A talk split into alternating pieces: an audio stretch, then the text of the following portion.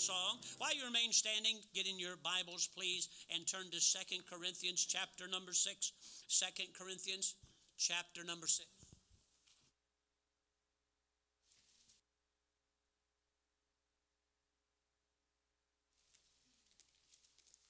Second Corinthians chapter number 6, New Testament. Second Corinthians chapter number 6. We'll start in verse number 17. I'll read out loud. You read silently along with me, but we'll read this together. Second Corinthians chapter number 6, starting in verse number 17. Wherefore, come out from among them and be ye separate, saith the Lord, and touch not the unclean thing, and I will receive you. And I will be a father unto you, and you shall be my sons and daughters, saith the Lord. Now, before you get uh, mixed up in this, uh, he's not saying, if you do, if you do, if you do, uh, I'll be a father to you and you'll be sons and daughters. He's not talking about salvation here. Not talking about that at all. He's talking about now, now that you're saved, let's have a father and child relationship. In order to do that, you're going to have to mind me the way that I've asked you to. Understand? Go down to chapter number 7, verse number 1. Having therefore these promises, dearly beloved, let us cleanse ourselves from all filthiness of the flesh and spirit perfecting holiness in the fear of God. Now go clear up by Revelation in 1 John, 1 John chapter number 2. 1 John chapter number 2.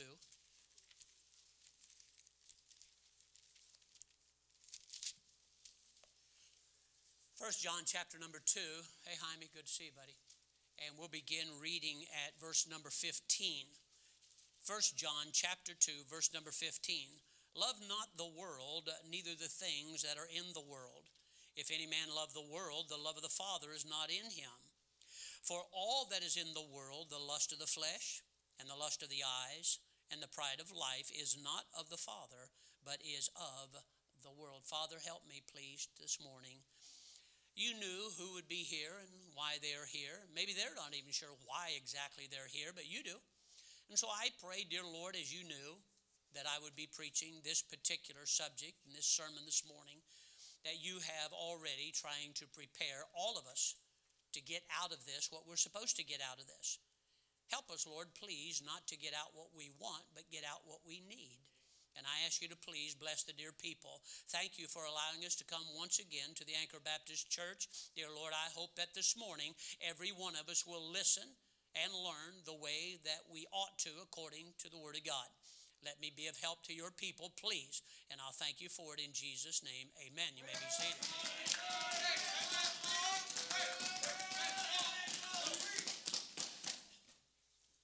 Let me help you understand something about salvation. The Bible calls it eternal life. Eternal. It's not called probationary life. It's not called temporary life. It's called eternal life.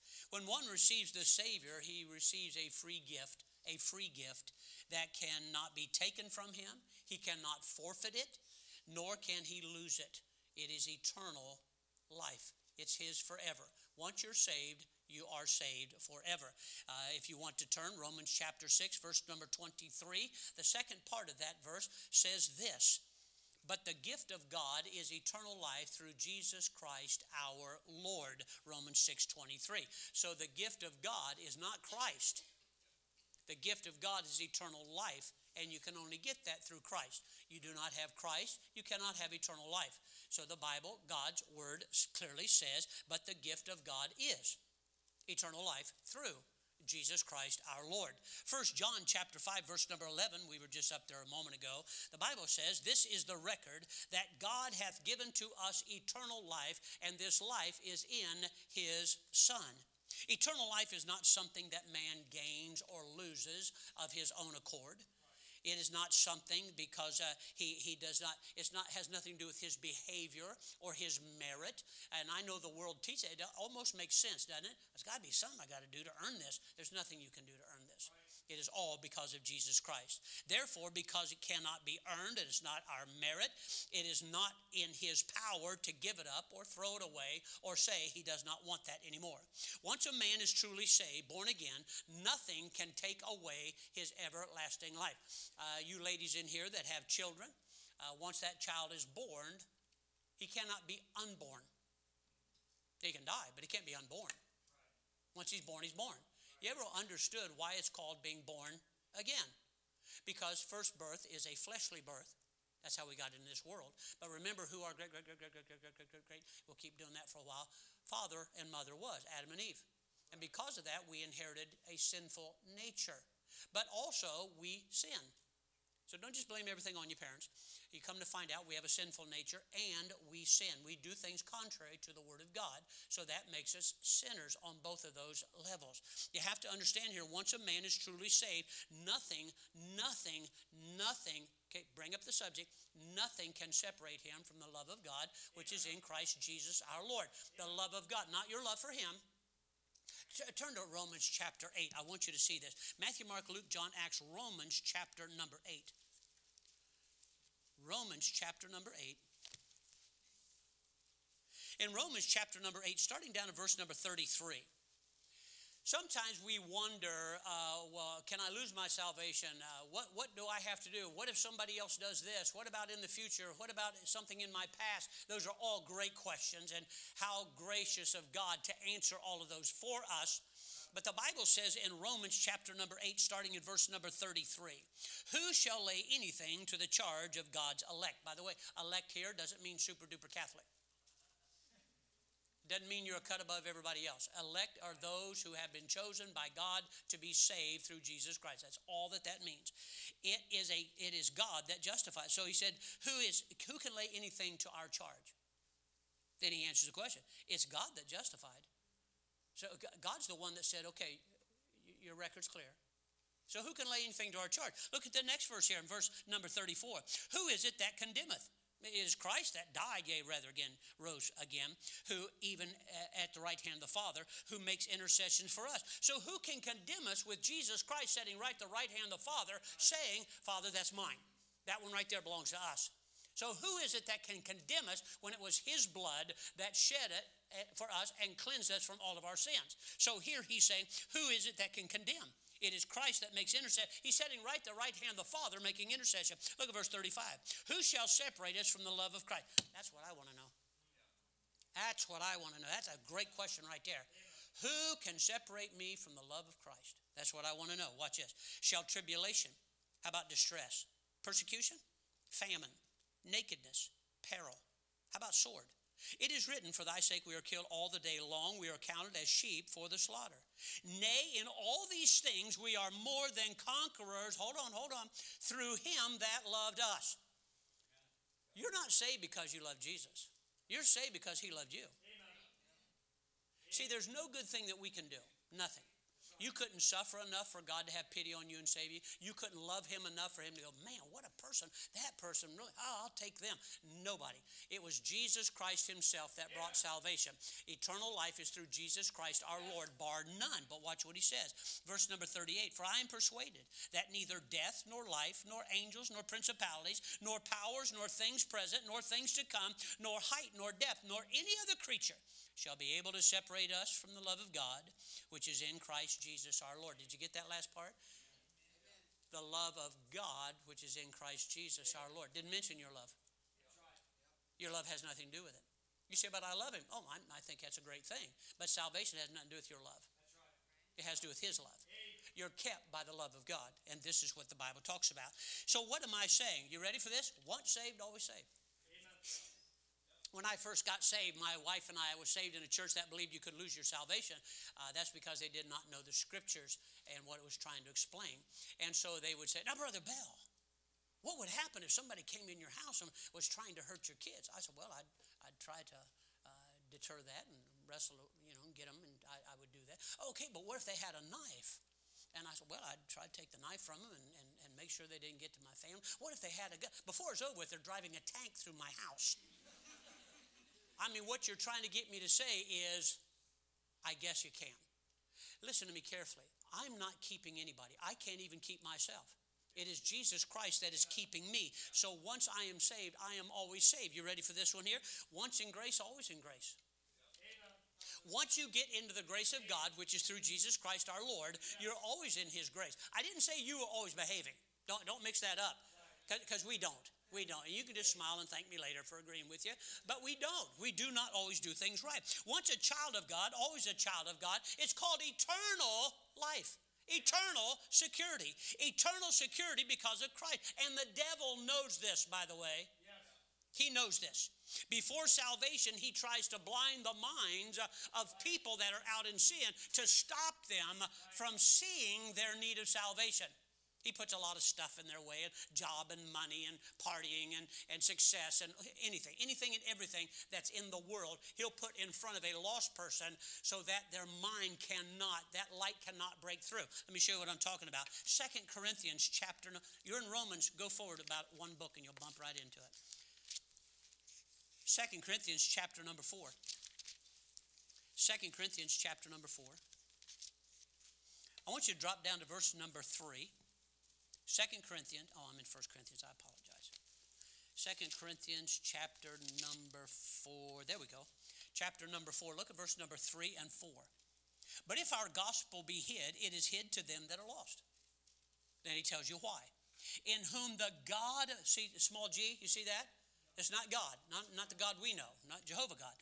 In whom the God of this world hath blinded the minds of them which believe not, lest the light of the glorious gospel of Christ, who is the image of God, should shine unto them. And so the devil, uh, understand, we have three uh, overall enemies the world, the flesh, and the devil. And those three right there, the devil, look up at here, the devil uses the world to entice our flesh, which is sinful, right? We inherit that from Adam and Eve. So he uses the world to lure us and therefore, if we don't get saved, it just keeps blinding. Well, you know, I heard this and I studied this and, and I want to make this and I don't see where that's wrong. And all this stuff to lost people, and they ask all of these questions that they think are very intellectual. But like a child, until you receive Christ as your personal Savior, like a child would trust his dad by saying, That's hot, don't touch it. You cannot be saved. Because your logic, your reasoning will not save you. The blood of Jesus will save you by conviction if you're not convicted. By the way, you go from here. If you leave here this morning going, I don't like that guy, made me feel uneasy. Good, I'm happy. Amen. No, seriously, I am. Amen. Why? Because if you did not feel uncomfortable or convicted, how would you know anything's wrong? So God is doing a great job. So we find out in Second Corinthians chapter 4 verse 3 through 4, once the light shines through and we have Jesus Christ as Savior, we get the free gift. The free gift is eternal life through Jesus Christ our Lord. Therefore, I, am never in jeopardy of going to hell. I'm never in jeopardy of losing my home in heaven. None of this becomes jeopardy to me. And so Satan must. What's he do to Christians? That's what he does with lost people. What's he do with Christians? By the way, how many of you are saved? Pretty sure you're saved. You died right now, you go to heaven. Wonderful, good. Now, please understand, for those of you that may not know, we're not saying, yeah, I'm good enough to go. There's nobody good enough to go. I'm going because of Jesus. I'm not going because of George Bell. I'm going because I accepted him. And in him, I get a free gift called eternal life. So through Jesus Christ. So anyway, so what, the, what, what does the devil do to Christians? You ready for this? We just talked about the lost. The devil tries to blind their minds, keep them away from the Lord. Now, he can't stop them, so he puts stuff in front of them that causes their mind, their thinking, their emotion, these kinds of things blinded so they can't see the light of the gospel. And this is where Christians in this dark world are supposed to come in. You're supposed to witness to people on your job.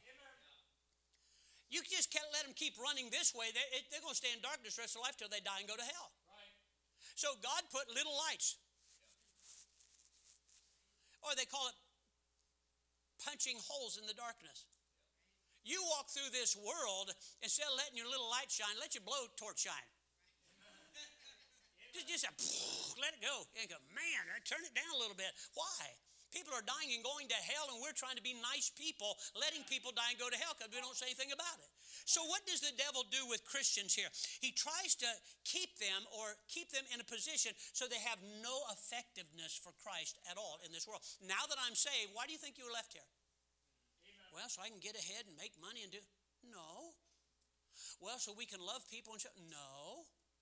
You were left here to do a work for Christ. Amen. You said, but I'm not a preacher. Look up here, young lady. Hey, pay attention to me.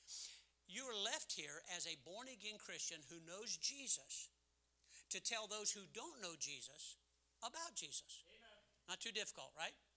Harder to do, not that difficult. And so it's like It's like one beggar telling another beggar where he found bread. Now, that would be a nice thing to do. Wouldn't it just be the nice thing to do if you were starving and found food somewhere? Wouldn't it be nice to tell somebody else where you found food? If you got saved and no longer going to hell and you have a home in heaven because of Jesus Christ, would it not be a nice thing to do to tell somebody else how they also can go to heaven? So the devil wants to stop our influence, our effectiveness, by so that we do not win other people to come to Christ. The best way to cause a Christian to have the least amount of effectiveness, and I'm talking to Christians now, is to get him to compromise his life.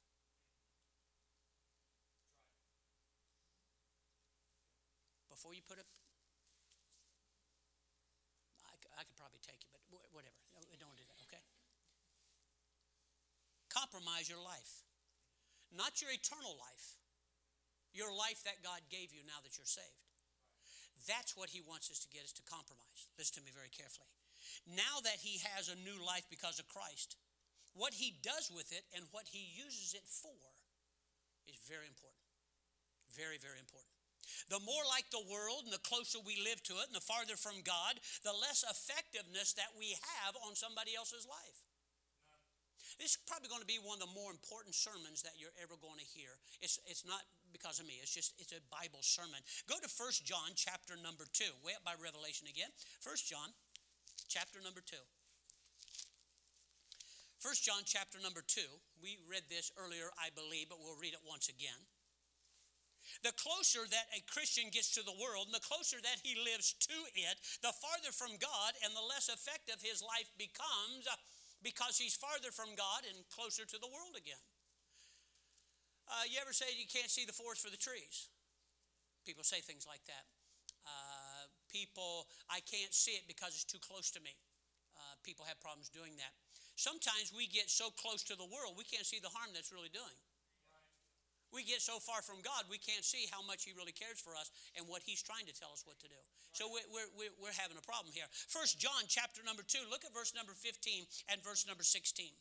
Love not the world. It's not talking about this ball. There's no such thing as Mother Nature. All the tree huggers here, get a life. Love not the world, neither the things that are in the world. The things that are in, all the things that are in the world. If any man love the world, the love of the Father is not in him. How does one do this?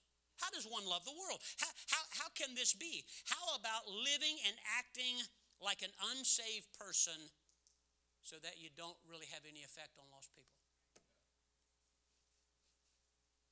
How about that? Can we do that? How about doing what they do to show them the way to Christ? That makes sense? Verse number 16 For all that is in the world, the lust of the flesh, the lust of the eyes, and the pride of life is not of the Father.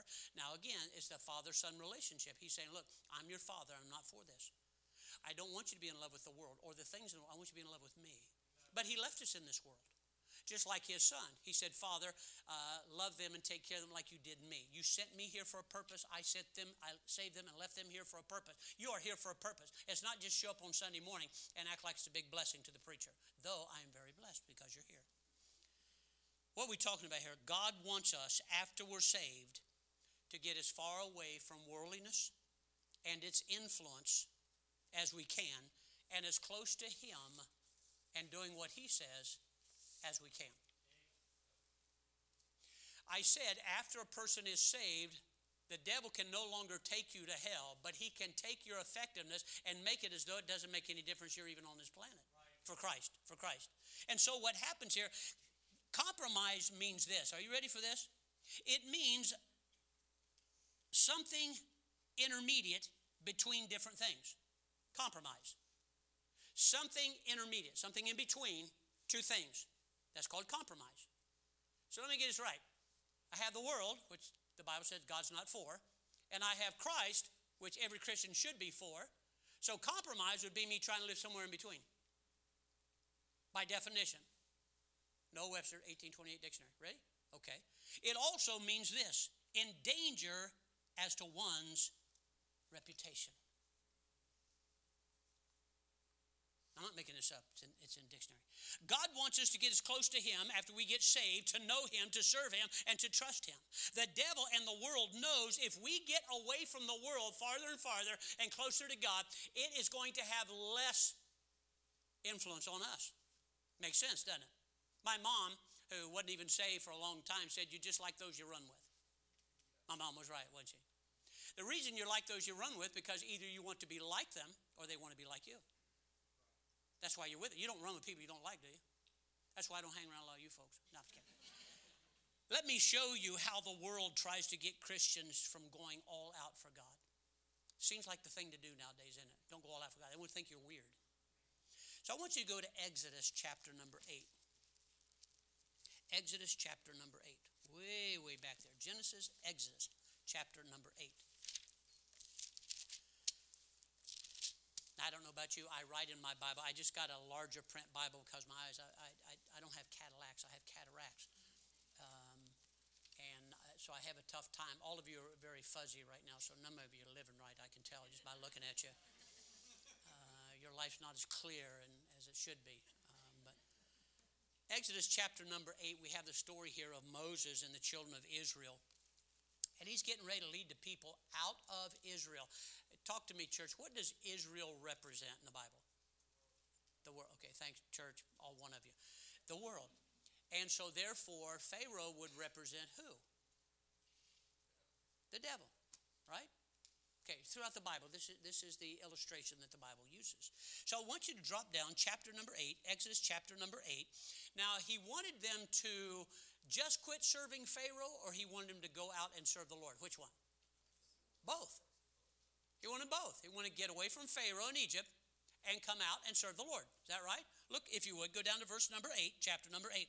Then Pharaoh called Moses and Aaron and said, uh, Entreat the Lord that he may take away the frogs, you know this story, from among the people, and I will let the people go that they may sacrifice unto the Lord. Isn't that nice of him?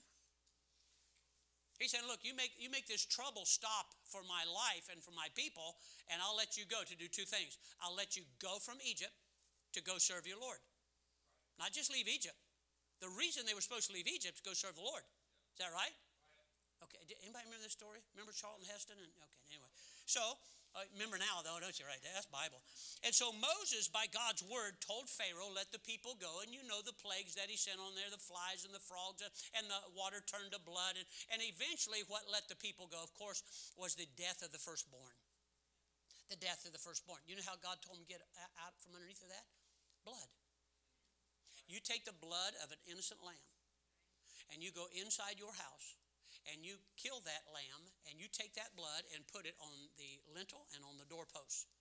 And when the death angel comes over and sees the blood, he will pass over you. That's why it's called the Passover. The Jews uh, serve the Passover to this very day. So you have to understand, he wasn't looking for church people. He wasn't looking for nice people. He wasn't looking for Egyptians or Jews, he was looking for the blood. And he said, When I see the blood, I'll pass over you. Judgment will not come to you and your house if the blood is applied. Does everybody follow me? Okay, so uh, all this thing was going. Finally, Pharaoh had enough and agreed to let the people go with conditions. Pharaoh said, I'll let the people go, but I have some conditions. Now, he didn't say that. He didn't say, I'm going to let them go, but I have some conditions. But he presented to them some conditions. I want you to look in verse number 25. Look at the first compromise that Pharaoh tries. Same chapter, verse number 25. And Pharaoh called for Moses and Aaron and said, Go ye sacrifice to your God in the land. Not in the land they're supposed to go to. He's talking about stay in Egypt. He said, Go and serve your life. So the first compromise was he told me, he said, No, you can go and serve the Lord. Go, go live for him. But do it right here in Egypt. Do it right here in Egypt. No, wait a minute. What did God tell him to do? What, what, did, what did God tell him to do? God said, Get out of Egypt. Actually, He told him on the very night that the death angel passed over, you make sure you're packed up and ready to get out of here. You keep your shoes on, you keep your staff in your hand, you keep everything packed up. Why? Because as soon as they say, Get out of here, you need to leave Egypt as quickly as possible and come out three days' journey. Get away from this place as far as you possibly can to serve me. God said to tell him no. There was no way, there was no compromise. There cannot be a compromise on this. Three days' journey. Go down to verse number 26 and 27. And Moses said, It is not meet to do so. He said, No, we can't do that. No, no, we can't stay here and, and worship God and serve God in, in Egypt. That, that ain't going to work. Why? Because God told him not to. It's that simple. Watch what he says. For we shall sacrifice the abomination of the Egyptians. Now, for them to sacrifice a lamb, they held a lamb as being a god. Yeah, they held everything as being a god. And so if they did that, they said, okay, now you're an abomination. They'd kill him. And God said, Look, I already know this. You need to get out of town. You need to get out of here. Watch what he says. Uh, be a sacrifice, abomination to the Egyptians before their eyes, and we will be, and they will stone us. Verse 27. And we will go three days' journey. So, see, it's not just getting out of Egypt. We will go three days' journey into the wilderness and sacrifice unto the Lord our God as he shall command us. This is not optional. This is not optional. He said, What now? The blood, the death angels pass over. Why can't we just stay here? Ready? Big reason. God said no. See, this is, this is our pride and arrogance. Yeah, but why? God Almighty said no. God Almighty said, Get out of here, go to there. God Almighty said that. That's what he told him. And so Moses, he didn't have, it wasn't up to him to compromise what God said. It's not up to you to compromise what God said either. God said, Moses, you tell Pharaoh, from me, I said, they need to get out of here and they need to come out and they need to serve me over here. Young lady, sit up. Listen to me. Preaching to you. Now, so what happens here is this if they stayed, they would have been saved. But they would have had no influence whatsoever in Egypt. The children of God would be taking the lower ground with the unbelievers, the idol worshippers, the ungodly, and the wicked, thus putting Jehovah, God, God Almighty, on the same plane with whatever was going on in Egypt. So let me get this right. Your God passes over. He says you're saved, you do, and yet you're still in the same place we are. You're still doing the same things we do. You still dress and act the same way we do, and you say he delivered you. If this happened, an Egyptian could honestly say, I see no difference between you and me. Which is what Christians and sinners are doing today, aren't they? I had a, uh, he's a nice guy.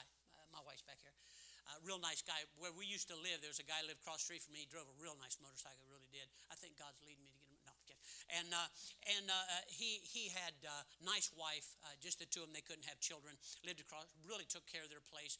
Always cleaning up, remodeling, doing stuff. Just great, great people. And what he liked me.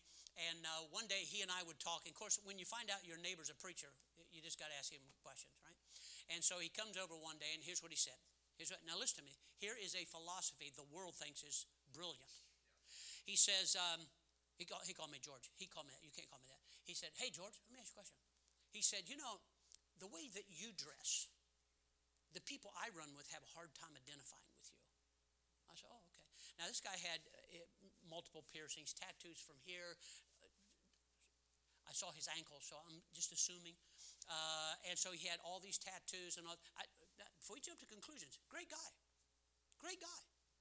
He actually said his tattoos is a witness of Christ.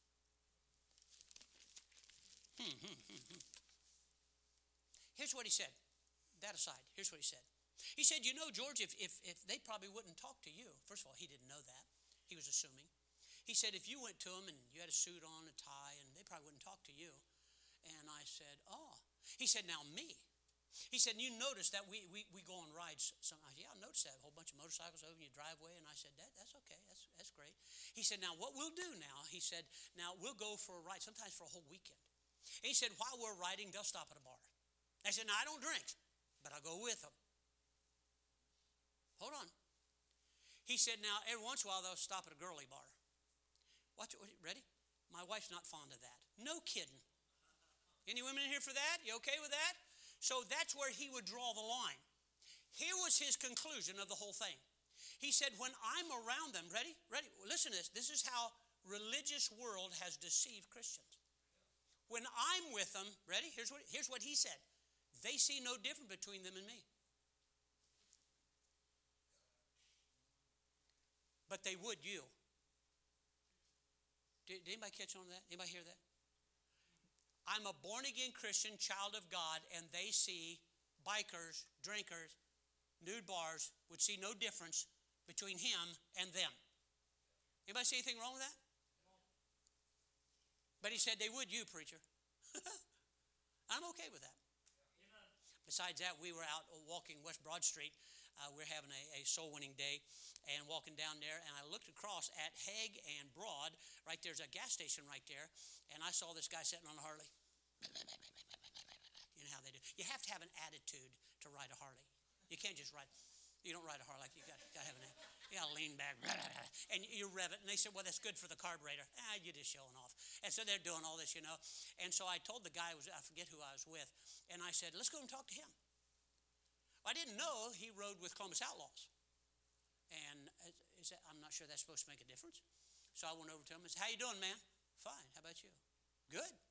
And I said, "I'd like to give this to you, church people, huh?" "Yep." "You?" He said, my, I think his mom or grandmother used to go to church. Everybody's mom or grandmother used to go to church, right? We're rebellious and we decided that's not for us. So he's sitting there, he got a big long beard, you know, and they're all fat. All those guys are fat. Fat as all get out. Uh, I, am not sure they call the motorcycle a hog or them, but uh, there they are. And a nice guy, super nice guy. And I asked him about his salvation. He goes, No, I'm not. You, you couldn't tell anything about him. But when he saw me, he knew I was a preacher. Right off the bat, he knew that. Now, what if I'd have rolled up next beside him on a Harley and did everything but almost cuss? I like you, man. You just like me. Any influence at all? Not really. So, these people here, if they if they got saved and stayed in Egypt, they would see no difference between them. You called upon your God and said He delivered you, but you're still in the same place I'm in. You still go to work where I go to work. You still act like I used to act. You still dress like I used to act. And what is the difference? So God said, no, you need to get out of there. If you're going to have influence on people, you need to get away from them and be different. Not uppity up, I'm better than you. By the way, nobody ever, I don't know if a Christian's ever said that.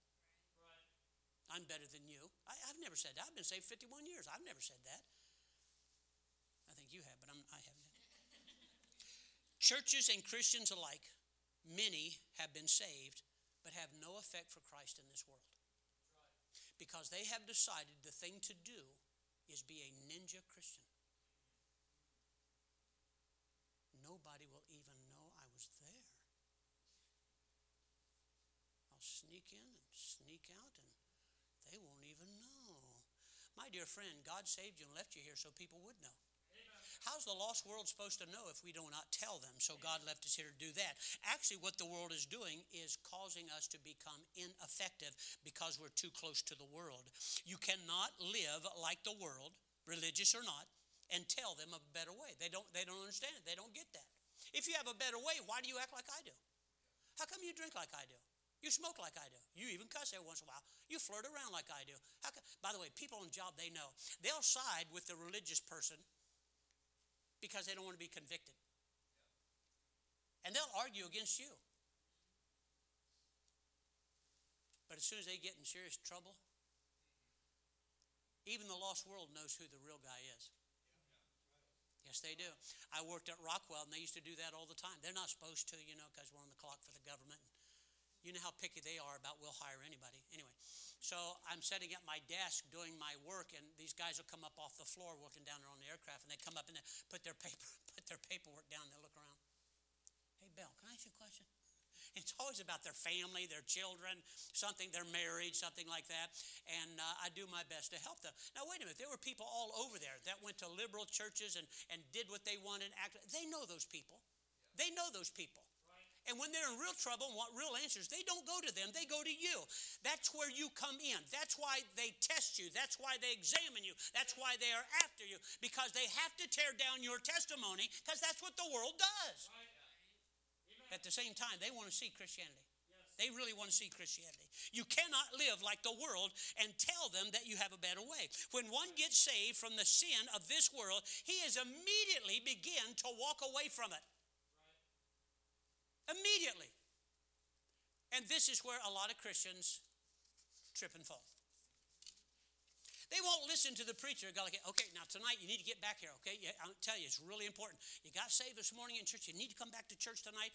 Well, you know, I really got other things I'm supposed to be. They don't understand yet. It's like a baby. A baby does not understand what all it needs. That's why it has a mom and dad. You bring a baby home, said you're a human being. Take care of yourself. You would die, right? So many Christians get saved and now, Aunt Lulu, the evangelist, wants you to come to, to her church, or, and somebody wants you to come to their party, or you already made plans, and the devil's already set you up for failure. Even though you're saved, instead of listening to someone who's been on the way all this time and will show you a Bible, you start doing what you want to do, and then pretty soon we don't even know where you're at. Right. What happened to you? And the devil's doing his job in 2 Corinthians chapter 5 verse number 17 says old things are passed away behold all things are become new I, am bothered by people who say they're saved and they're still doing everything they used to do. I don't get that. You still drink, still cuss, still smoke, still. When I first got saved, before uh, let you know, for those of you that may be visiting, uh, I was not raised in a Christian home. I wasn't raised in a Christian home. Raised in a divorce home. Dad was a drunkard. Uh, my mom tried to raise six kids by herself. We grew up in the streets. It's bad. Uh, got tattoos. It's like Soren, wicked, filthy. Uh, and uh, and uh, smoked from time I was about 11 until I was 22. And, and I mean, it gets worse from there. Drug addict, dealer, uh, gang member, almost went to prison. I mean, how much? Before I was 20. Before I was 20 years old. As soon as I got saved, it just made sense to me. I don't think I should do that anymore. Amen. So my brother said, who led me to Christ, I said, What do we do now? He said, Well, uh, that was on a Saturday night. I got saved 51 years ago. He said, Well, tomorrow we go, we go to church. You know what I said? How come we have to do that? Show me the Bible. I don't understand. No, no. See, that's you. You have more questions. You're not listening to answers. I'm glad I wasn't religious at all. I was a heathen, straight out of the world. Didn't know anything about the Bible. I said, What do we do tomorrow? He said, We go to church. Okay. Why is that so tough? I don't want to be deceived, preacher. I ran into a guy one time said, I've studied all religions. Wow. And he said, I said, You read the Bible? Yep, read the Bible. I said, So you're Christian? No. I said, Then you didn't read the Bible. You read the Bible, you're going to get saved if you're honest about it. Don't read into the Bible, just read the Bible. Let it tell you. You quit telling it. So I looked at my brother and I said, Okay, so what do we do after tomorrow morning? He said, We go back to church on Sunday night. I went, uh, uh Okay. I said, What do I do then? He said, You're going to get baptized next Sunday. Okay. By the way, that's 51 years ago. You know what I'm still telling the Lord? Okay. Why is that so tough? Because the world has made us the way that we are. You see, he said you need to serve and live the Lord, but do it here in Egypt. Now, this is Pharaoh, a lost man, someone who basically, in type and shadow, represents the devil, and he's saying, Don't worry, you can serve the Lord here. Then why did God say, Come out there? If I could do it there, why did God say, no, look, as soon as the Passover angel goes by, you need to get out of here? Amen. Because we cannot handle the world. It is when the young Christian starts to separate, like God says, from his old ways, philosophies, habits of life to get close to God. That's when Pharaoh objects. Because he told him, serve God, but stay here. He didn't object to that. Stay here in town. Stay here in the city. Stay close to me. Don't separate. Don't, don't, don't do that weird stuff. You know what I'm talking about? Where people go, you're different. You know, that kind. Don't do that. See, Pharaoh objects when it becomes noticeable that you're becoming less and less like your old life and like the world does.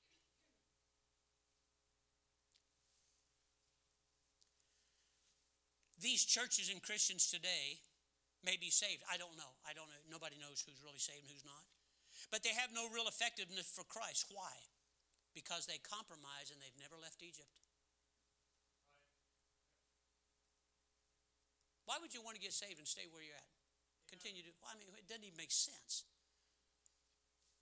They listen to the world's music, imitate the world's hairstyles, language, dress. They love rock bands, rap bands, country, western, pop, mom, sister. They have women leaders just like the world does. That's a big thing now, you know. I don't think I'm a male chauvinist, I'm just a Christian. But I have a tough time having a woman tell me what to do.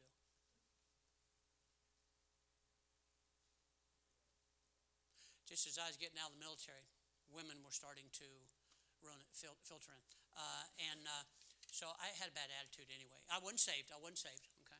And I'm walking down the sidewalk, and uh, this person passed me, and, and I didn't care. I had a month to go yet, and I barely got out with honorable discharge anyway, so I had a bad attitude already. And I heard somebody go, Soldier, do you see these bars on my collar? You salute me. I turned around. First time I ever seen somebody like that. And I thought, what? You see those bars on my shoulder? You salute me when you go by. I got out just in time. Because I have a problem with that. Do you know why I have a problem with that? Oh, it's not just my attitude, though I do have one of those. It's because God said differently. See, I want to know why you're for it. Show me the Bible. How come you're okay with what the world does? Show me the Bible. I'll show you why I'm not. You show me why you, oh, that's just what I believe. Oh, stop that. Cheap cop out. That's just what I've always believed. No, when you were born, you slimy little mess like everybody else. It's what you learned, what somebody told you, and you started surmising and making things up and said, This is what I've always believed. No, you haven't. It's what somebody taught you here. So now we have churches that are being ran by women just like the world thinks is a great thing that you don't care to hear what God has to say about, right? Because it doesn't matter. I don't care. This is what I believe. There's your problem. Even men during this time don't say amen.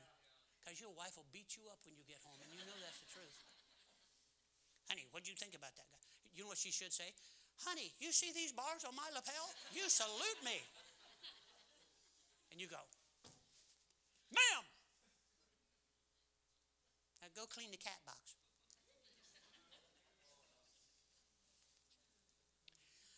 We have decided, like the world, to let people come to church dressed however they want to. Wait a minute. When did that happen? You're coming before the king, right? Now, here's your reasoning. I don't think God makes a difference how we dress. Where'd you get that from? You have a lot of wise sayings. Show me in the Bible. Show me where you come up with this grand wisdom that you tend to spew on top of everybody.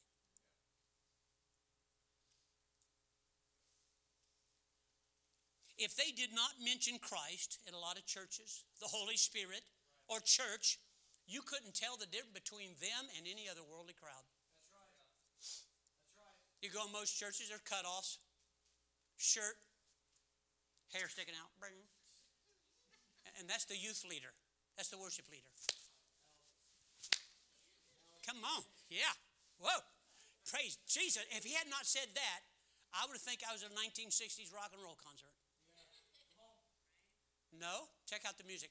I was in um, Chattanooga, just outside of there, and they used to have a bunch of, they called them Christian bookstores, Lanham's bookstores.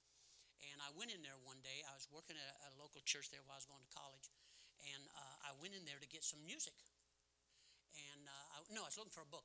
And I went in there, and as soon as I opened the door, I heard, and I thought, oh, I walked in the wrong place.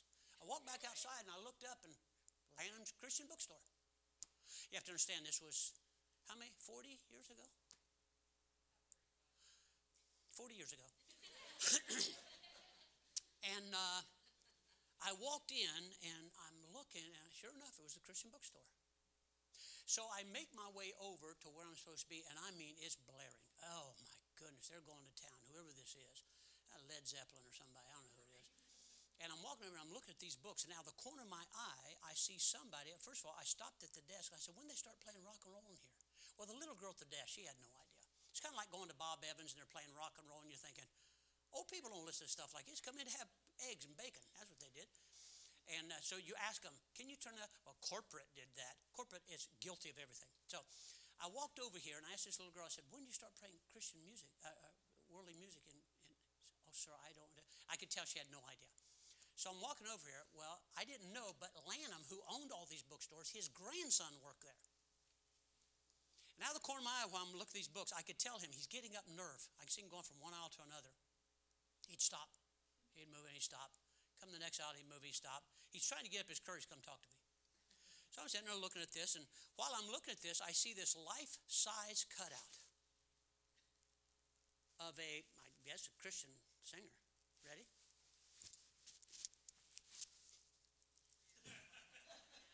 Steel guitar, hair straight up in the air, collar turned up, sleeves pulled up.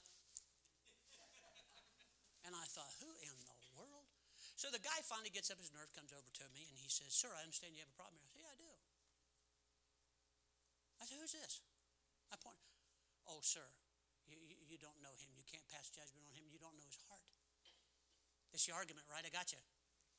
I said, Well, I can't get to his heart. I can't get past the way he looks. Only God sees the heart. Man looks on the outward appearance. Is that right? I'm just trying to quote you some Bible here. And so they said, Well, you don't know his heart. I never thought what I would see in churches today would ever happen. You have to understand, I was saved in a rock and roll time. You name the metal, we had it. Heavy metal, fat metal, acid rock, no rock, hit me with a rock. We had it all. Had it all. Compromise is the death of a Christian's effectiveness. Go to 2 Corinthians. In case you thought I wasn't going to use any more Bible. 2 Corinthians. Folks, you say, well, that's, that's, that's your opinion. No, no, no, no, no. No, I have Bible. Amen. What you say is your opinion. It's like them saying uh, evolution has been proven. Absolutely a lie. That's not true at all. Not even close. Well, I, 2 Corinthians chapter number 6. 2 Corinthians chapter number 6. 2 Corinthians chapter number 6. Drop down to verse number 17. Uh, start back up at verse number 13. Now go back to Genesis 1. No, kidding. verse 13. Now for a recompense. Uh, no, go to verse 14. Be ye not unequally yoked together with unbelievers. You know, what, you know what a yoke is, right? It's so both two animals of the same kind can pull evenly a, a weight, okay? Uh, it's a yoke. It goes over top two animals. So therefore, if you have a, when I was in Vietnam, they have water buffalo there, and uh, they're big. I'm still amazed to this day. There's little girl sons go along with a stick. It's called a goad. Man, they'd slap that thing whop, like that, and that big old thing just move. kind of like some of you husbands do with your wife. Anyway, so verse 17 Wherefore come out from among them and be ye separate, saith the Lord, and touch not the unclean thing, and I will receive you and will be a father unto you, and ye shall be my sons and daughters, saith the Lord. Having therefore these promises, dearly beloved, let us cleanse ourselves from all filthiness of the flesh and spirit, perfecting what? What's the next word? Holiness in the fear of God. Holiness in the fear of God. In Second Corinthians chapter number 6 and 7, he said, Come out from among them. Come out. From among them. Who's them? Them. Egypt. Just like he told the Jews on that night. He said, Look, as soon as the blood's applied and that judgment is passed, you need to get out of here. You're saved and still in Egypt, and I'm telling you, you can't handle this. You need to get out of here. So, number one, the first thing he got him to compromise was you can live for God and you can serve God, but you need to do it right here. Don't leave. That was the first compromise. So, Moses comes back to him listen, a salvation which would have left them in Egypt could not possibly be the salvation of God. You know why? Because he said, Get out. Get out of there. When God does salvation, it's from the time you get saved to the time you meet the Lord. It doesn't change. God will never change that. What did Pharaoh want them to do? He wanted them to worship the Lord, but I want you to stay right here. Why were they being delivered? To go serve the Lord. They weren't being delivered just so they could stay in Egypt and feel good about themselves. He said, I want you to leave here to come out there. I want you to leave this so you can go to this. I want you to leave Egypt so you can come unto me. In order to do this, there must be a redemption and a separation from Egypt to God. That was the first compromise. Just stay right here. Serve and worship God all you want to, but stay here in Egypt. Number two, go back to Exodus chapter number eight. Exodus chapter number eight. Exodus chapter number eight. Look at verse number 28. Exodus chapter 8, verse number 28. Here's the second compromise, okay? Now just, just think about the world. Think maybe about yourself or whatever. Watch what it says here. Starting in verse number 8, uh, 28 of chapter 8. Exodus chapter 8, verse 28. And Pharaoh said, I will let you go that ye may sacrifice unto the Lord in the wilderness. He said, Okay, I'll let you go. So the first one, he said, Okay, serve the Lord, but you need to stay here. Moses said, No, I can't do that. Why? Because God said, When you get saved, you need to leave. God said. He said, But I think God said, God Almighty said, You got to get out of here. Right. Next, Pharaoh said, I will let you go that you may sacrifice to the Lord your God. In okay, I'm good with that. I'm good with that. Watch. Only ye shall not be very far away. Okay, you got to go, but you don't need to go three days out, do you? I mean, you need to go that far? Seriously? Now, before you start to reason, what did God tell him to do? Three days, right? That's what God said. Is that what God said? God said, three days' journey into the wilderness to serve me. So I'm not just want you delivered, I want you to come all the way out here. Pharaoh, first thing he said, okay, sir, if you got to do this, serve the Lord, but do it here. I mean, what difference does it make? Because God said. Got it? God said. Second, he said, okay, go worship the Lord and sacrifice, but don't go so far away. Now, so what's going on here? If Pharaoh could not keep them in the land, I want to keep them close enough that when they have a real genuine need, I can go get them again. Throughout the Bible, you'll find out Abraham, Isaac, and many others, when they ran into a problem, they went to Egypt for help. Had they not been close to Egypt for help, they'd have had to trust God no matter what. You ever wonder why God wanted to leave Egypt with everything they could right there at their fingertips? I mean, the stores were there and the schools were there know, you kind of forget that all your kids were thrown to the crocodiles and you were beat every day and you didn't have any land and nothing belonged to you. You kind of forgot about that part. But anyway, they weren't gone a month and a half and they started saying, we should have never left Egypt, which is what a lot of Christians do, right? So what happens here is simply this. Pharaoh said, just stay, stay in the land. He would, he would try to keep them as close as he could if he couldn't get them to stay there. If they stayed close enough, when something went wrong, think about your life, Christian when something went wrong, if they became disenchanted with Moses and the direction he's going, we just go back to Egypt. Now what they said? We should have never left Egypt. Why? We ate leeks and onions and that sounds good to you, that's fine, but leeks and onions to the fill. You would think they were in a resort back in Egypt. They were in, it's called slavery for 400 years. Their husbands were worked to death. Their kids were thrown to the Nile. They didn't have any place called them. They were slaves and workers for other people. And yet, with all of this going on, Pharaoh said, Tell you what you do. Okay, if you have to leave, you have to leave. But don't, you don't have to go that far with stuff, do you? I mean, really, you got to take your Christianity that far? I mean, look how you're going to look out there in the wilderness. And we have all of this that we could help you with. A lot of Christians never learn how to trust the Lord. Do you know why? They stay close enough to Egypt, they can just step back in here. If they become disenchanted with Moses or this new way, if they feel uh, hurt or, or misunderstood, they could easily turn back to town and be there overnight for their help.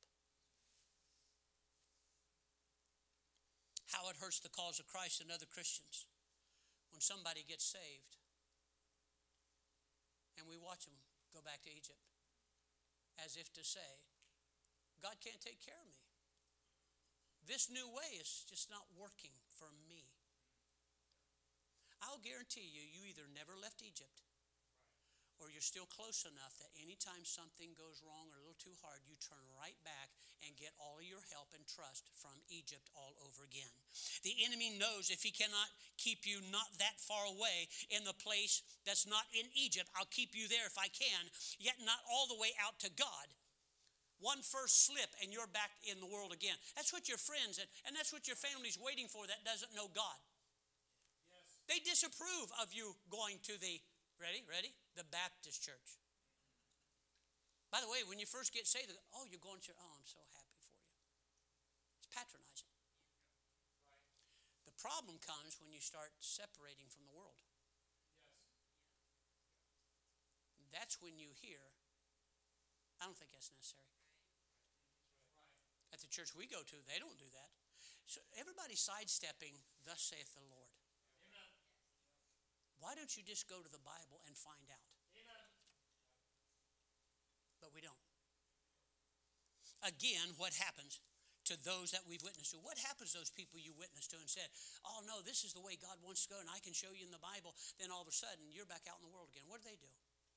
What happens when Daniel shows up here and uh, they go, he says, uh, Hey, where, where's Pastor Bell? Oh, he quit. Oh, yeah, he stopped long. He got fed up with the whole thing, just quit. By the way, I do that every Monday. And uh,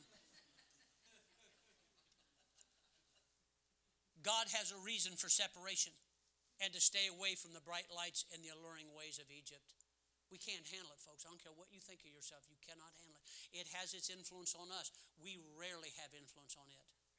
I could tell you preachers I know right now got mixed up in politics and they're not even pastoring anymore and they're not witnessing for Christ. I can tell you of people who started singing in a Baptist church, in a choir, starting to sing solos, and now they're out in the world because they thought, we'll bring the world. If I was out in the world, I could influence them. No, they end up out there.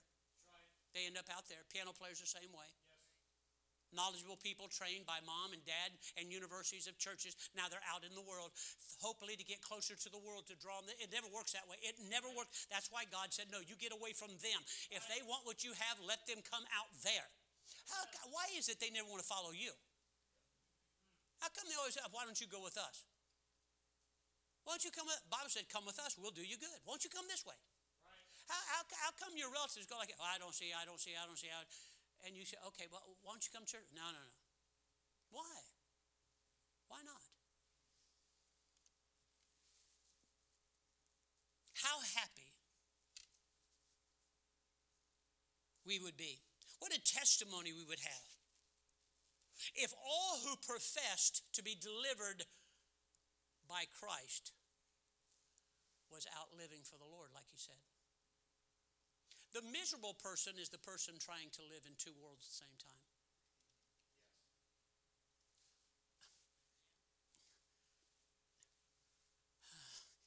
yeah. A double minded man, let him think that he received nothing of the Lord. You cannot be double minded. Either you'll love one, hate the other. The Bible says so. We have been taught that if we are not careful, if we separate too much from the world, if we become too much like Christ, we become less effective. Like that guy across the street from me said, Oh, they'll never listen to you. What's obvious, they're not listening to you. They think you're just like them. Yet the motorcycle guy, and that's not the first time, we were out soul winning in an apartment complex. And I saw this guy, there's two of them, and actually there's three of them, and they had their trunk open. They were actually dealing drugs. That's not funny. And uh, I, I, went over to them and I said, uh, How you fellas doing? Fine. Good. Uh, and I said, uh, I'm, I'm, the preacher. And everyone stood there and listened to me. They were very nice to me. I remember going soul winning one time. Uh, Brother Tencher and I were out soul winning down here on, I think it was Terrence or somewhere over in there. And walking down the street, and I saw this guy uh, walking down the sidewalk, a big, tall Mexican guy, and all of them are drug dealers, by the way. And uh, and I said, uh, "How you doing?" Very big, big fellow, about six two, six three, something like that, and real stone face, real, real sober kind of guy. And I told him who I was, pulled out a track, gave it to him. I used to do that all the time. Okay, and so I got to the place where I was going to witness to him, and I said, I called him by name. I don't remember what it was. And I said, if I were to pull out a gun right now and shoot you, now this is decades ago. I, I do not recommend you do this anymore. And I said, uh, would you go? He said, I'd go to hell. Before I even got out, he said, I'd be in hell. I said, really? He said, I've been shot. He said, I was shot here and here and here. I said, if you'd have died, he said, I'd been in hell. I mean, straight. I said, is that what you want? Nope. But you almost died. Yeah. I called him by name and I said, if God could show you how to go to heaven, would you like it? Yes. You, you, you question, right? No tears, no, no chin quivering, nothing. And I said, um, okay. I said, uh, do you know how to pray? Nope. I said, if I prayed with you, I can't pray for you, but I could pray with you. And if you'd mean it with your heart Jesus promised that he would save you. Would you be willing to do it? Yep. So in my mind, I'm okay, this guy's just trying to get rid of me. And I said, okay, right here on the sidewalk. I said, let's bow our heads. Okay. You repeat after me in case you don't know what to say. Okay. I said, Dear Lord, dear Lord, I realize, I realize I'm a sinner. I'm a sinner. And I know, I know, I don't deserve, I don't deserve what you did for me, what you did for me. He quoted the whole thing. When we were done asking Christ to forgive him and to save him, he looked up at me. He's still standing up real straight, no tears, no nothing, just looking at me. I called him by name. I don't know what his name was. And I said, I'm going to ask you something. As much as you know how, from your heart, did you mean what you did? If you did, shake my hand. I said, You meant it? Yes. That's okay. Now, in case you're wondering about that, months later, I was driving down the alleys over there, and you know, you're doing this down the west side, and, and I'm down there, and right as I got to this one corner, there was a carry out here. I, I forget the name of the alley right here on the north side.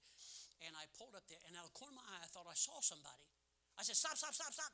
Well, so he slammed on the brakes. I get out and I reach in, and it dawned on me I don't think it's a smart thing to do.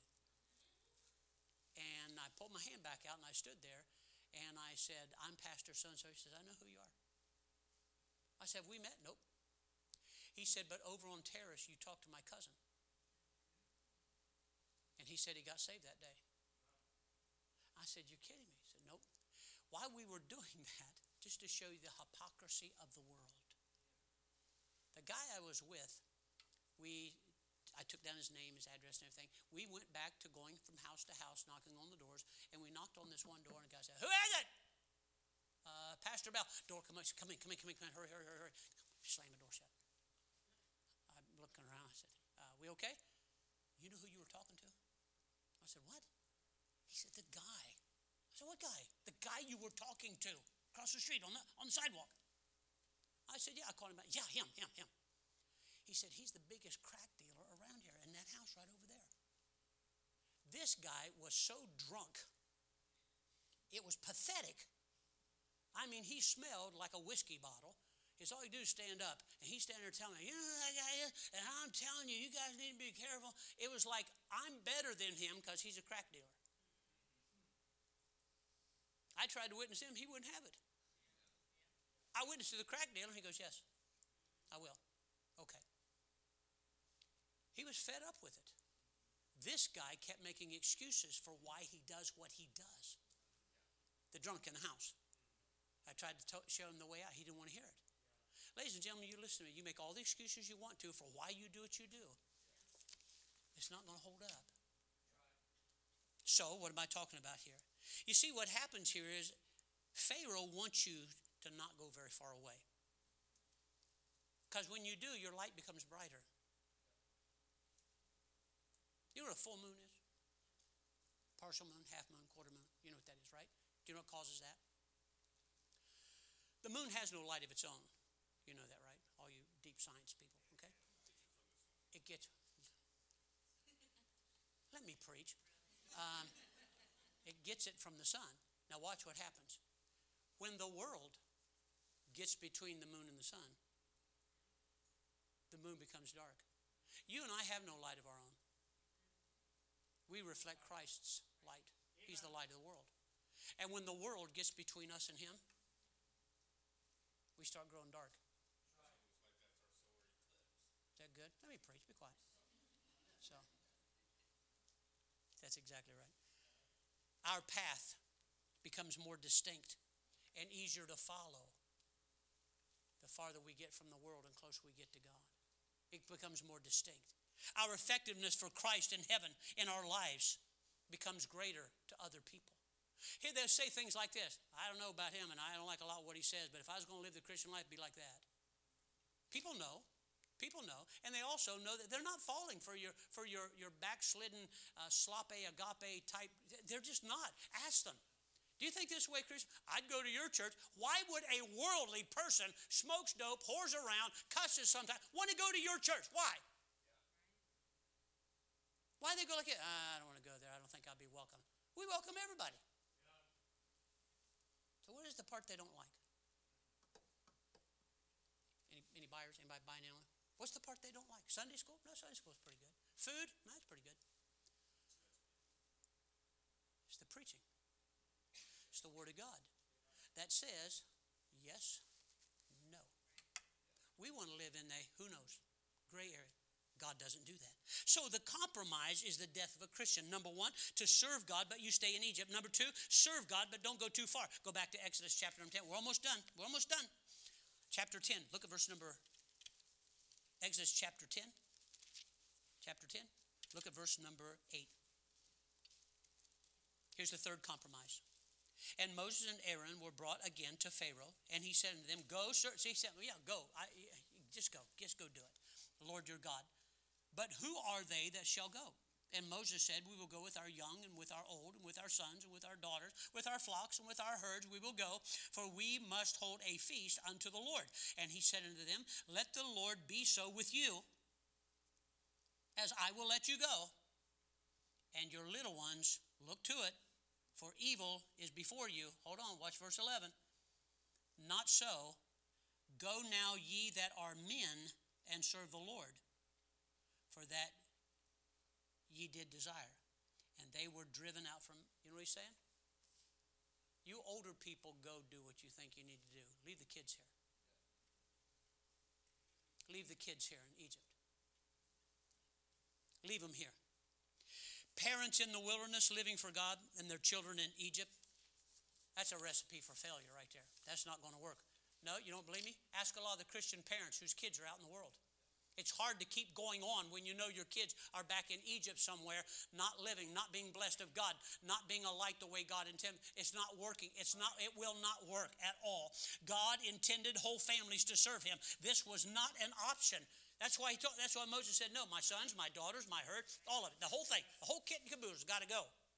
And Pharaoh said, Okay, if you got to go, fine. But take your herds, take whatever you need to do, leave the kids. Just leave the kids. I do not ask my children when they were at home, kids, you want to go to church today? I don't ask my kids. I believe in drugs.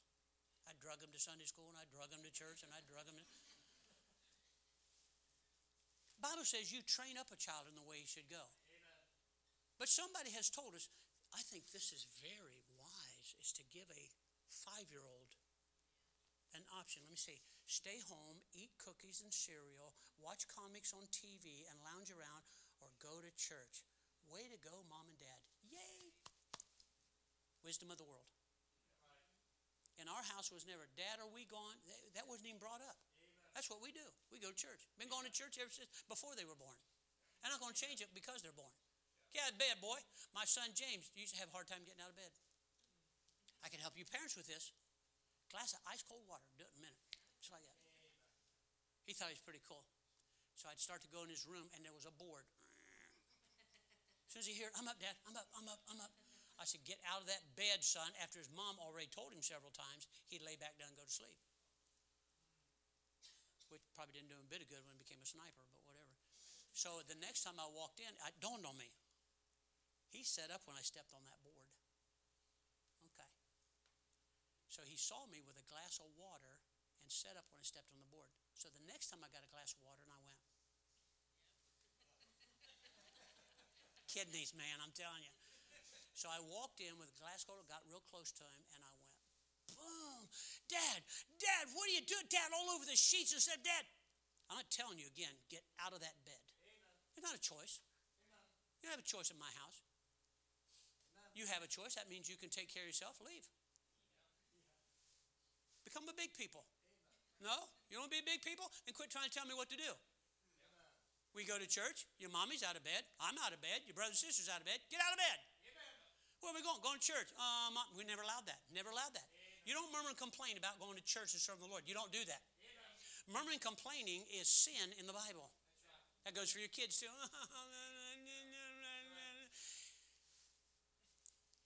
I'm not preaching on children, so we'll move on. I do not ask my children if they think they're too close to Egypt. Get that dress off, it's too short. But, Dad, get the dress off, it's too short.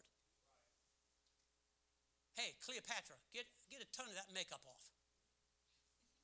Dad, everybody, no, they're not. You're not going to. Is there something wrong with you being a mom and a dad? It is not my option or my authority to give you a decision. God said.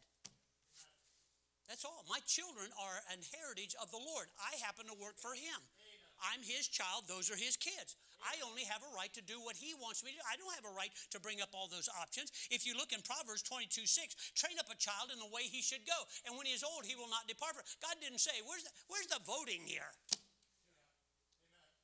Where's it? I'll tell you where it's at. Public school, TV, uh, um, huh? Yeah, that. And uh, I'm waiting for somebody else to tell me what was going on. What? Yeah, yeah, yeah. That kind of covered it all, didn't it? IWatch, right? iPhone, right? ICU, that kind of stuff. Everybody's teaching your children on why they shouldn't have to do this. They're too close to Egypt. They're in Egypt, and mom and dad have gone off to church. By the way, would you please quit falling for this? They're sick every Sunday morning. How come you're not in bed? I, I, I don't feel good. Well, that covers a multitude of sins, doesn't it? I've had grown men tell me, I don't feel good. He got a black eye, she'd beat the tar out of him, you know. And, and I'm thinking to myself, you better quit lying about stuff. By the way, on Monday morning, miraculous healing just in time to go to work. So, what do you do with kids that are sick? What I want them to do. I said, man, I'd hate to be your kids. You know how good I feel about that. So, what happened? Why? Because Satan knows if our children are running in Egypt, part of mom and dad's not going to be all out for God. I watch you even mentioned it here this morning. Some of you just kind of bow your head because you're thinking of a child that's out in sin somewhere, out in Egypt somewhere, close inside the world while you're trying your best to serve. It doesn't work real well. And Satan knew that, and and and, and Pharaoh knew that too. Knew that too. Oh, I, I, I don't force my kids to go to church. The devil's clapping for you. Atta girl, way to go. By the way, it's normally mama that gets her way.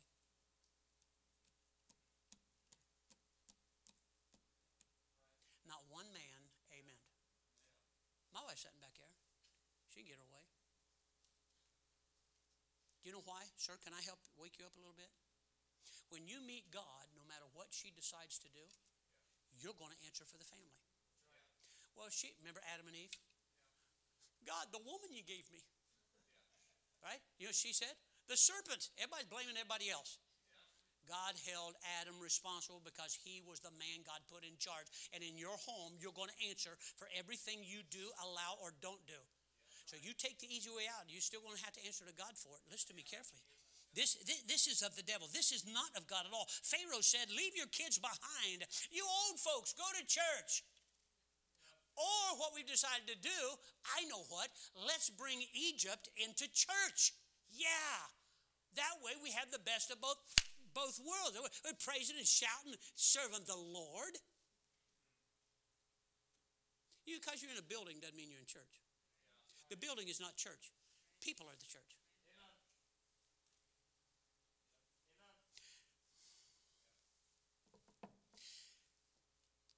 Do you not find it hard to swallow some of the stuff I say?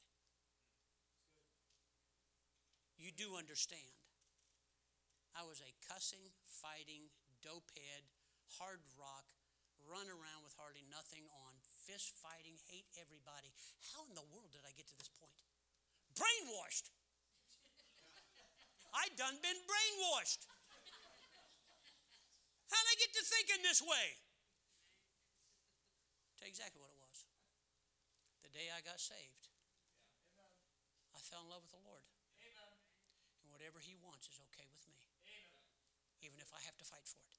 And then finally, I'll close with this one Exodus chapter 10, verse 24. We're almost done. Look at it.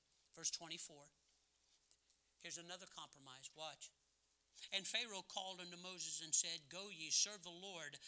Only let your flocks and herds stay. What? Let your little ones, okay, so now your little ones can go with you, your wife can go with you, the family can go with you. You can go if you want to, go all the way out there, but leave your flock. Why? You business people ought to know what this is talking about, right? If the devil can keep your investment time, your talent, your treasure, where he wants it, he still has you. Right? In, uh, I want to say First Timothy.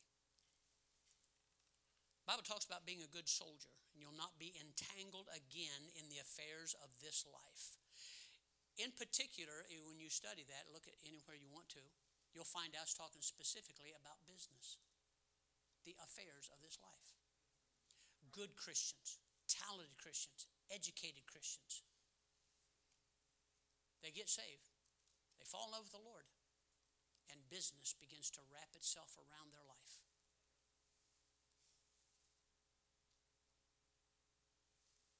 Pharaoh, leave your flocks and herds here in Egypt and around town, and you go. How many Christians are saved but have been blinded by the devil's philosophy to leave what God has blessed you with in the world? Job, talent, money, investment, name it. God blessed you with that. God gave you that. And we go to serve the Lord and we leave all of that. Yeah, but preacher, I got that invested. But preacher, if I touch my 401k, the government's going to slap me with a fine. Well, God's going to slap you with. Who gave you that? Moses, there shall not be a hoof left behind. God said, everything has to go. Told him that right off the bat. God gave you the ability, the money, the talent, the education to use for Him. And how many people are now using their abilities? to advance themselves out in the world. I'm not necessarily against that, but where's God in that picture? Amen. Pharaoh knew exactly what he's doing. Look, we are we that are saved, we have we have left that land of death and darkness. We have. We have been brought to God himself so that we may enjoy him. Most Christians, they don't enjoy their Christianity. They just don't. They hate coming to church. They hate having to live. They hate singing songs. They hate, they hate, they. But boy, I'll give myself to work in a minute. God said, No, your herds need to go too, and your flocks. Everything, all your business needs to go there. There is not an affection in the heart in which God is not worthy. He deserves every bit of you and every bit of me. And the fathers from and, and the farther from Egypt, it's easier to see Egypt when you get away from it. Man, I used to live there. Yeah. Yeah. You've been saved for a while and away from the world. Go go find some of your old friends. You'll be shocked at how much you changed. Yes. If, if you're living for the Lord, you'll look back and go, I did that. I was dealing drug down, you know where Central Avenue is down here. On Central Avenue, and you turn and go north on Central, almost by the railroad overpass. And I lived in a house there with a friend of mine from Vietnam and his sister dealing drugs. We go soul winning down there now. It's a terrible part of town. We live there, drug addicts. And we argued and fought for our right to do what we wanted to do. And now I look back there and go, I don't believe I ever lived here. No way. What was the difference? One day in the middle of all that, God called to me. I didn't know anything about the Bible, I didn't know anything about anything. But somebody told me he loved me. Wasn't sure what that meant, but if he did, that would be something. And I turned to him for salvation. From that moment on, only thing I did, ready? Watch how difficult this is. You ready? I got born again. And just like a child learning to walk, I just grabbed onto him and just kept moving. 51 years later. You know what I'm doing now? There's no big secret to this. It is a thing of the heart and obedience to God. Let me ask you this before I close. We were talking about why they needed to be saved, right? Blood. Blood did it. Not church, not being good people, not turning over a new leaf. Blood. Blood did it. The angel said, I'm looking for the blood, and when I see the blood, I'll pass over you. And that was the deliverance of the children of Israel. Just like with us, Jesus shed his blood. He didn't come here to teach us how to live, though he did that. Bible said he came to die for sinners. That was his purpose. Just like in Egypt, when his blood was spilled, now everybody who takes that blood and applies it to their life, judgment is passed over. You understand? But once you're saved, how many people go right back to their old life as though, well, other than getting saved Sunday morning, my life's basically the same? No, basically is not supposed to be the same. You're a new creature in Christ. Old things are passed away. Behold, all things become new. Where's the newness? Where's the old things passing away? What, what has happened to us? We have been duped, deceived, and lied to by the Christian religious world that says, I don't see anything wrong with this. Why can't we still do this? Why can't we still drink this? Why can't we still listen to this? Why can't we still dress this way? Why can't we still do this? Well, we've moved quite a bit, haven't we? From God's relationship to what I want to. Sound like a rebellious teenager, doesn't it? Oh, why I have to. As Christians, I don't I don't get that. I don't. There's a lot of things I don't necessarily like about the Christian life. But I love him. Because I love him, it's gonna be okay. Are you saved? Are you saved? I mean, if I, as I told that guy, if I pulled a gun out right now, I don't do that anymore. And I shot you, and you had no time, listen to me now, you had no time to change anything. Where are you going right now?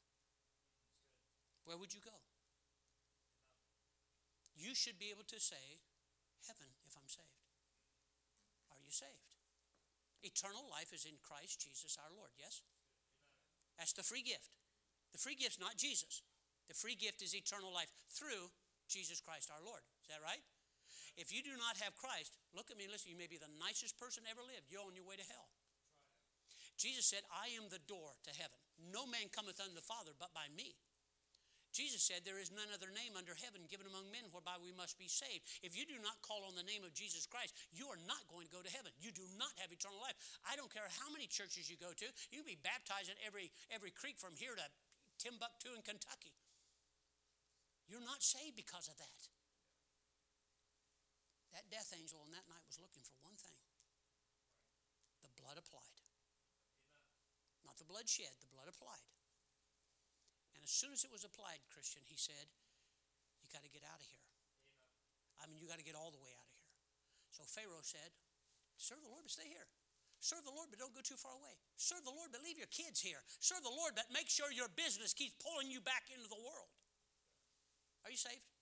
If you're not, you need to get saved. If you are saved, still living in Egypt,